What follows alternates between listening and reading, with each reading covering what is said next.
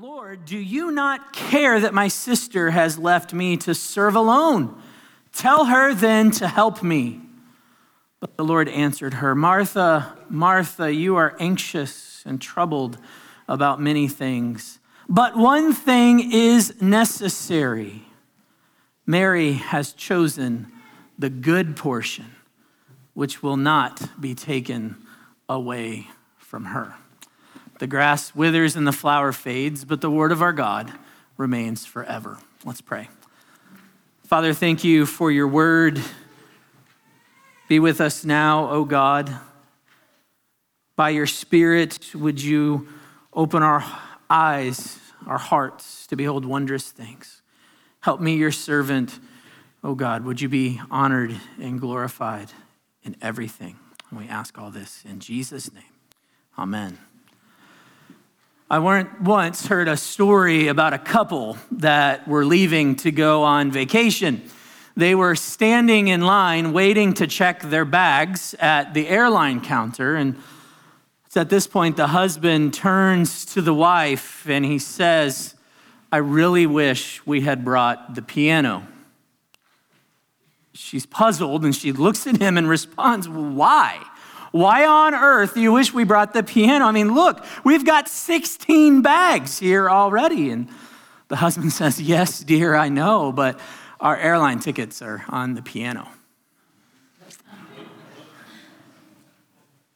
I get that couple. I really identify with that. It's frustrating, isn't it? It's frustrating when the most important thing gets lost in the shuffle of all the other things. Do you ever feel like that? Do you ever feel like you're so busy balancing so many different things that you find yourself neglecting or not being able to focus on the most important thing? I mean, I think we all do, even if we're not willing to raise our hands this morning. We can be so busy so busy taking care of our house that we forget that we're building a home. We can be so busy living with our spouses that we forget we are cultivating a marriage. We can be so busy curating opportunities and experiences for our children that we forget to spend actual meaningful time with them. We can be so busy working and working and working that we forget that we are to do our work heartily as unto the Lord. We can be so busy attending church and church activities that we forget that we are worshiping Christ. Can you relate to any of that? Can you relate to any of that? This morning, as we continue our series through the gospel according to Luke, we do so by joining Jesus at the home of Mary and Martha, and their home was in Bethany. While this account may seem out of place chronologically for those of you who are interested in that sort of thing, and we know that because Bethany is really close to Jerusalem, in fact, closer than Jesus appears to be at this point if we were to trace his steps. It appears that Luke, though, has placed the account here, as he often does, as part of his overall focus. You'll remember that last week, I made a case that the lawyer who stood up to put Jesus to the test, the, the one that sought to justify himself, there in the prior passage we looked at, is an example of the wise and the understanding ones of the world, the ones that Jesus referenced all the way back in 1021, the ones that Jesus says God had chosen to hide the truth pertaining to eternal life. These are also the ones who think that their good works will gain them access to eternal life. In this passage, in today's passage, we get a glimpse of the other types of people that Jesus speaks of back in 1021. He calls them children. He thanks God for revealing these things to children. What are those things? Truths pertaining to eternal life. These children are the ones, as we'll see this morning, the ones who choose the good portion. They choose the one thing that is necessary, the one thing Jesus says will never be taken away. So even though the passage before us is, is brief, it is concise and it answers, I believe, a very pressing question to which all of us need to be able to give an appropriate response. So, amid all of our striving, here's the question What is the most important thing for us? In the middle of all of our striving, all of our doing, what is this one thing that is necessary that Jesus speaks of in verse 42? I believe the text answers that question for us very clearly, and it does so by revealing two roads that lead us to the answer. Two roads that lead us to the answer. The first road that we must take is to welcome the presence of Jesus. If you're taking notes, and I know that many of you like to do so, this will be the first of two points this morning. Welcome his presence. Welcome his presence. In verse 38, we find that Jesus and his disciples are still on their way to Jerusalem when they enter the village of Bethany and they come to the home of his friends, Mary and Martha. And you may remember their brother, Lazarus. It seems that Jesus loves being in this home for we find him there as well over in John chapter 11 when he raised Lazarus from the dead. And we see him there once again in John chapter 12, a week before his final Passover. Jesus was loved in this home. Jesus was recognized as Lord in this home. Jesus was welcomed in this home.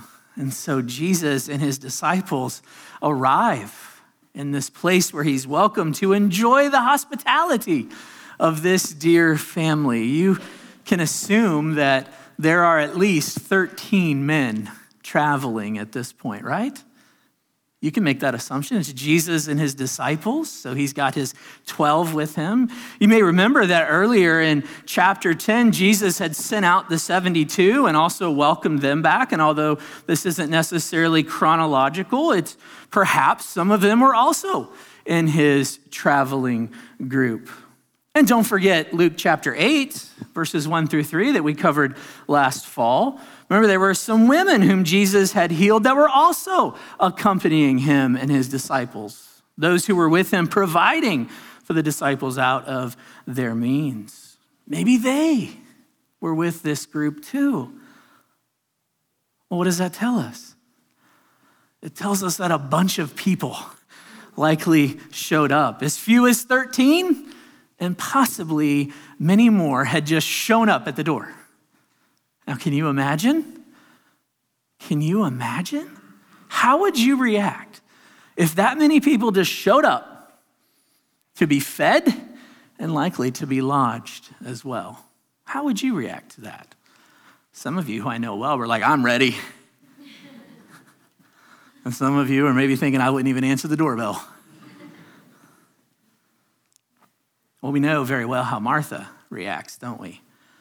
Verse 38 says that she welcomed them into her home.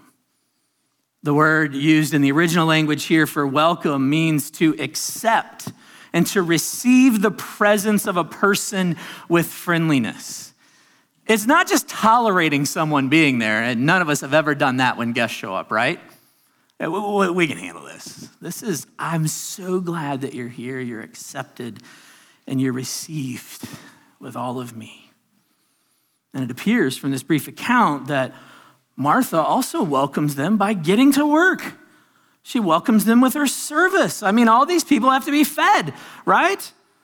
Think about how much goes into a meal for people. So she gets straight to work. I like how Joanna Weaver describes Martha in her book. She does well, and she says this She says, What a woman! She opens her home to this hungry group. What a hostess. And she goes on to say, She is the original Martha Stewart. That may or may not mean anything to you. The New Testament, Proverbs 31 woman, she says, and Israel's answer to Betty Crocker. She goes on to say, at least that's the way I imagine her. She's the queen of the kitchen and the rest of the house as well. Martha is indeed, and she's presented this way in the text, a shining example of godly hospitality. She'd been given the gift of hospitality and she wanted to use that gift to welcome Jesus into her home in the best way that she could. But what about Mary? How does Mary welcome Jesus? Verse 39 says that she, quote, sat at the Lord's feet and listened to his teaching. Now, perhaps Mary is a different personality from her sister Martha altogether. We can't be completely sure, but her posture towards Jesus at this moment is definitely different. But don't miss this point. She is a servant, though. She is a servant. She likely begins at the feet of Jesus. Why? Because she was probably there to clean them. She likely begins at his feet because it's very possible that she could have been the one who was asked to clean the feet of those who come in. It was very rude in that day to come into someone's home and for them not to wash your feet. Very rude. So, whatever the circumstances of her posture, we can see that she remains there. Something perhaps captivated her, right? She remains there. She remains at his feet. She's intent on soaking up all that he has to say. And this is where the scene gets truly remarkable. To sit at a rabbi's feet while he was teaching meant that you were his disciple. This was the typical way. The rabbi would be seated maybe a little bit higher on a chair. Everyone would sit at his feet in front of him and receive his teaching. When, they, when he allowed you to sit there, he's, he's basically saying, I'm pleased to teach you. And in this day, women were allowed to study the Torah. That wasn't forbidden. It was good for all the people of Israel to study the Torah. I'm saying the law of God right? But women did not sit at the feet of rabbis. They just didn't. But this was no ordinary rabbi, was it? This was Jesus, the true teacher, the true rabbi, the savior of Israel. And notice, he doesn't rebuke Mary for her posture, he accepts her, he welcomes her, just as she has welcomed him. Warren Wiersbe, a commentator, I think he helpfully notes for us that every time we see Mary of Bethany in the Gospels, she's at the feet of Jesus. Here she sits at his feet and listens to his word. In John 11, she's the one that falls at his feet and shares her woe for brother's death. And in John 12, she's the one who worships at his feet, takes that expensive bottle of perfume and pours them out and anoints him with them. So, where Martha, her sister, welcomes Jesus by serving, Mary welcomes Jesus with her attention. So we see from the text then that both of these women invite or welcome Jesus into their home.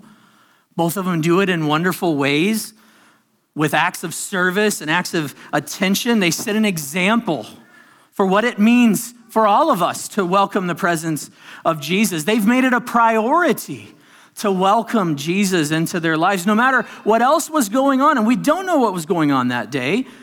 The way it's presented to us is that they are ready, and they are willing, and they are able to welcome Jesus, to enjoy his presence, to minister to his needs.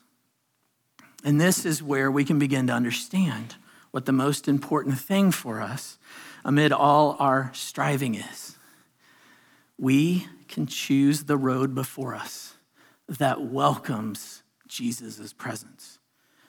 In all of our busyness, we must make room for Jesus.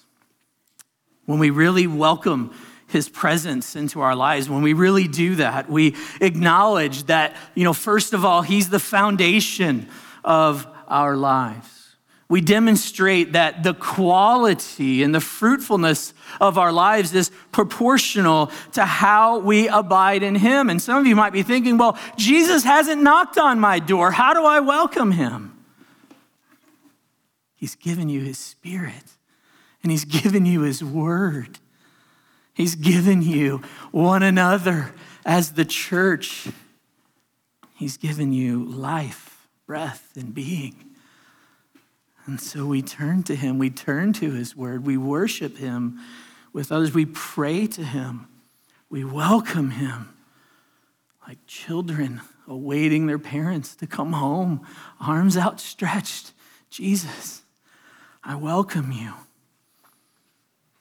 Whether we're prone to be Marthas or prone to be Marys, the question for each and every one of us is how are we doing that?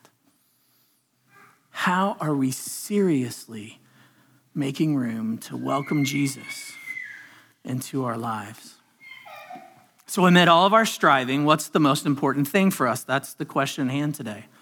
Well, the first road that leads us to the answer is to welcome his presence, but that's only half of what's necessary. For as we'll see in a minute, once we welcome his presence, there's something else to do. We must watch our hearts. And this is the second road that we must choose. And it's our second point for those of you taking notes. We must watch our hearts. Watch our hearts. The story of Mary and Martha takes a turn for the worse in verse 40.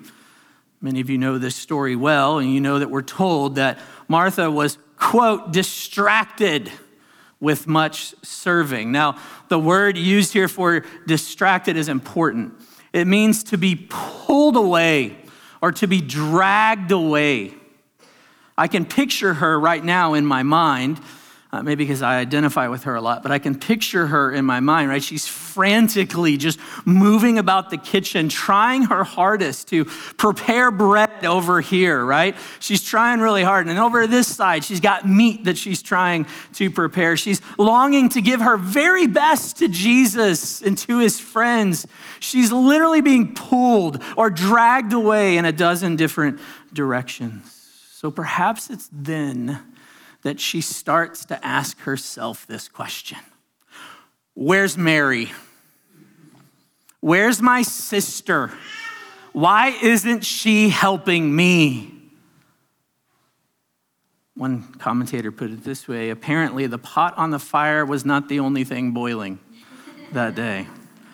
Martha's fuming. You can picture her kneading the dough and imagining it was her sister, maybe. I'm glad someone's having fun. Perhaps she's thinking things like she thinks she's a guest. Look at her.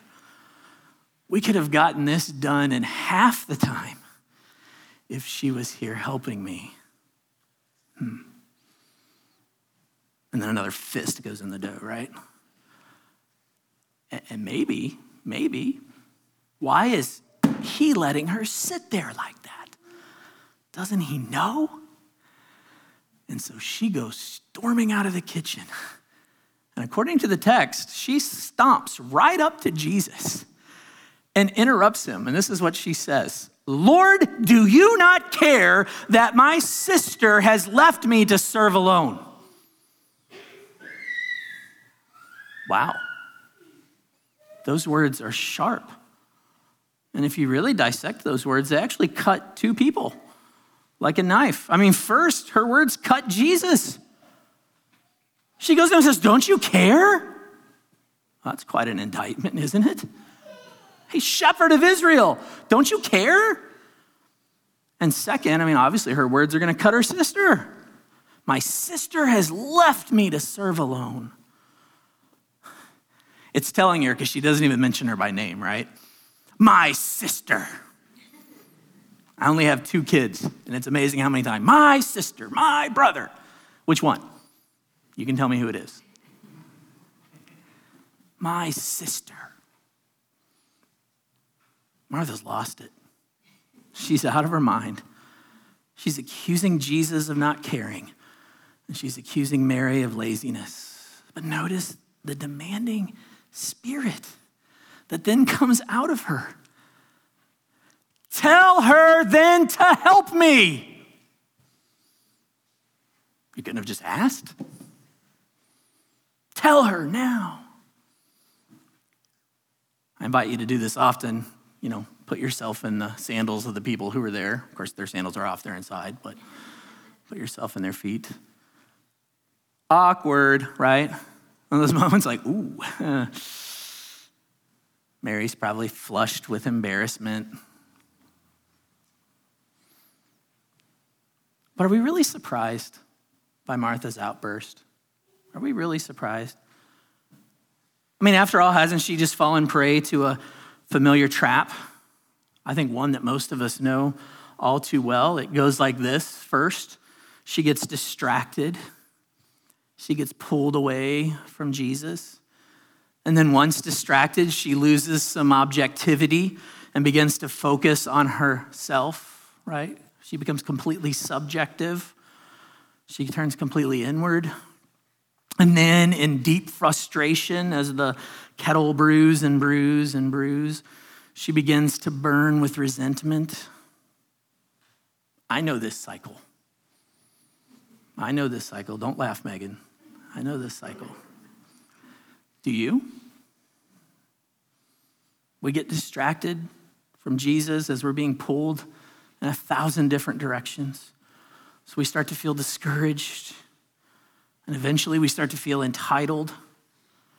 Then, as we wallow in feelings of loneliness and frustration and resentment, we begin to lose joy. And then we begin to feel like Martha did in the kitchen that day in Bethany. And eventually we explode like bombs. But did you notice that Jesus doesn't take sides here? Jesus doesn't take sides. Some, some have used this text to criticize and unfairly put down Martha for even being in the kitchen, performing her service of hospitality. They naively, maybe you've heard this before, they say things like, We must be a worshiper like Mary and not a worker like Martha. You heard that before? That misses the point. It completely misses the point of what's going on here. I remember a good friend always saying, Listen, we need Marthas in our life. We need Marthas. If there were no Marthas, nothing would ever get done. I mean, it's clear that Jesus loves both of them. It's also clear that Jesus wants us to imitate both to some degree. Because you see, what's going on here has nothing to do with Martha being in the kitchen. It has to do with Martha's heart in the kitchen. It's a matter of the heart. Her attitude has become like milk that was left out on the counter to spoil. In her effort to welcome Jesus with her service, she's completely lost all connection with him. And as she does her work for Jesus, her work becomes more important than Jesus herself. You see, the issue here is about priorities. And the truth is is that serving Jesus means nothing if it's not done in love. If it's not done in loving service to him. I think our lives are a lot like this. We're so busy with so many things, and we try to do those things for the sake of Jesus and for the sake of his kingdom. Whether it's our, our work, our vocation, it's our relationships, it's, hey kids, it's our schoolwork right? It could be our ministry if we're involved in ministry or serving the church in different ways, whatever it is. We, we do these things for the glory of God. We want to.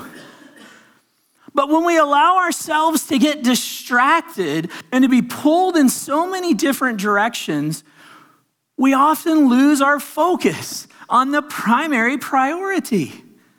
We start to lose our focus on Jesus. Do you ever wonder why animal trainers carry a stool when they go into a cage of lions? I, I do. So I looked it up one time. You've seen this, right?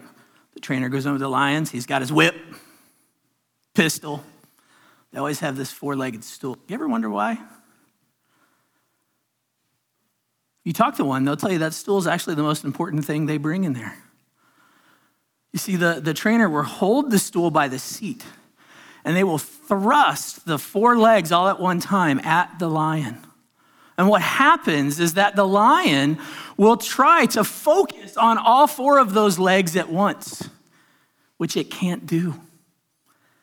And so it becomes overwhelmed. And you you can go online and see videos of this. It becomes overwhelmed with a kind of paralysis. And it leaves it just weak and disabled, all because it's overwhelmed. Its focus is fragmented.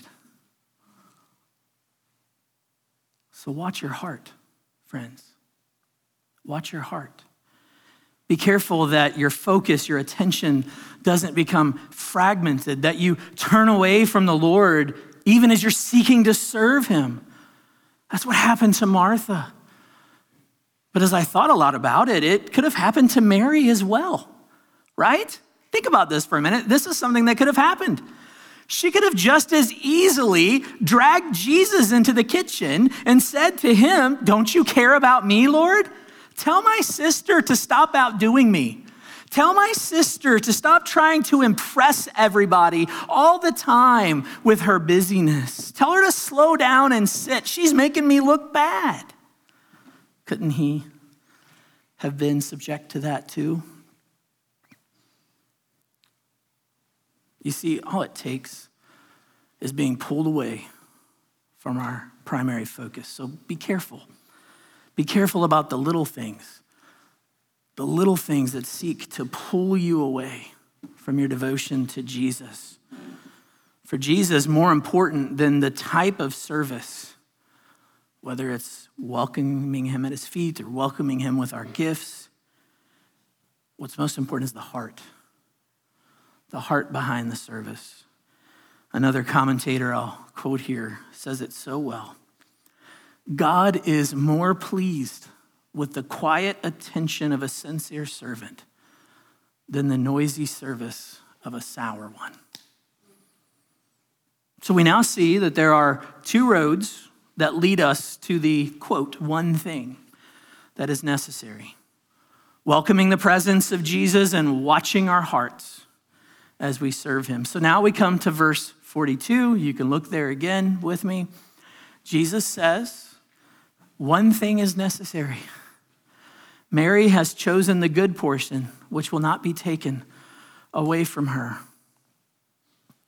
But what exactly has Mary chosen? Right? Isn't that the big question? What is the one thing that is necessary? Or, as I asked it at the beginning, amid all of our striving, what's the most important thing for us to do? Maybe some of us even find ourselves asking the question the way the lawyer did last week when we looked at verse 25 What must I do to inherit eternal life? What is it that Mary has chosen? I think it's clear. Mary has chosen to fill her soul with Jesus and his word. She has chosen to fill her soul with Jesus and his word. She's chosen to sit at the feet of Jesus like a child and to hear the word of God. Unlike her sister Martha, who was doing something good, she hasn't taken that something good and turned it into just another thing to check off of her list of things to do. Instead, while Martha was busy being distracted with preparing a feast for Jesus, Mary was feasting on Jesus and his word. She knew that in light of everything else, the most important thing was to make room for her heart and her mind to be fixed upon the things that he was so eager to reveal to her. She knew that Jesus wasn't asking for something more He was asking less. He was asking for less so that he can give us more of himself. Do you see? Do you see? She could have served in the kitchen and served the feast and then joined him at his feet. But instead, she let all those things distract her and to pull her away from even focusing on him at all. Mary chose to fill her soul with Jesus. So I'm going to ask you this as we come to a close. With what have you chosen to fill your soul? What have you chose? Is it Jesus and his word? I mean, if we choose to fill our souls, I'm not talking about filling our time. If we choose to fill our souls with anything, first and foremost, but Jesus, if we allow the cares and the works and the distractions, the things of this world, if we allow those things to fill our souls before they're filled with Jesus, we'll find ourselves just like the lawyer from last week. Do you remember? He was veering off the road because he was seeking to justify himself. But if we welcome the presence of Jesus, and if we watch carefully over our hearts as we seek to live for him, this I know. Because it's a battle that I fight each and every day, and I know you do as well. If we welcome his presence and watch carefully over our hearts, we will surely arrive safely at his feet. And when we do, our souls will indeed be filled as we feast on him and feast on his word. May he help us to do that. Amen. Amen.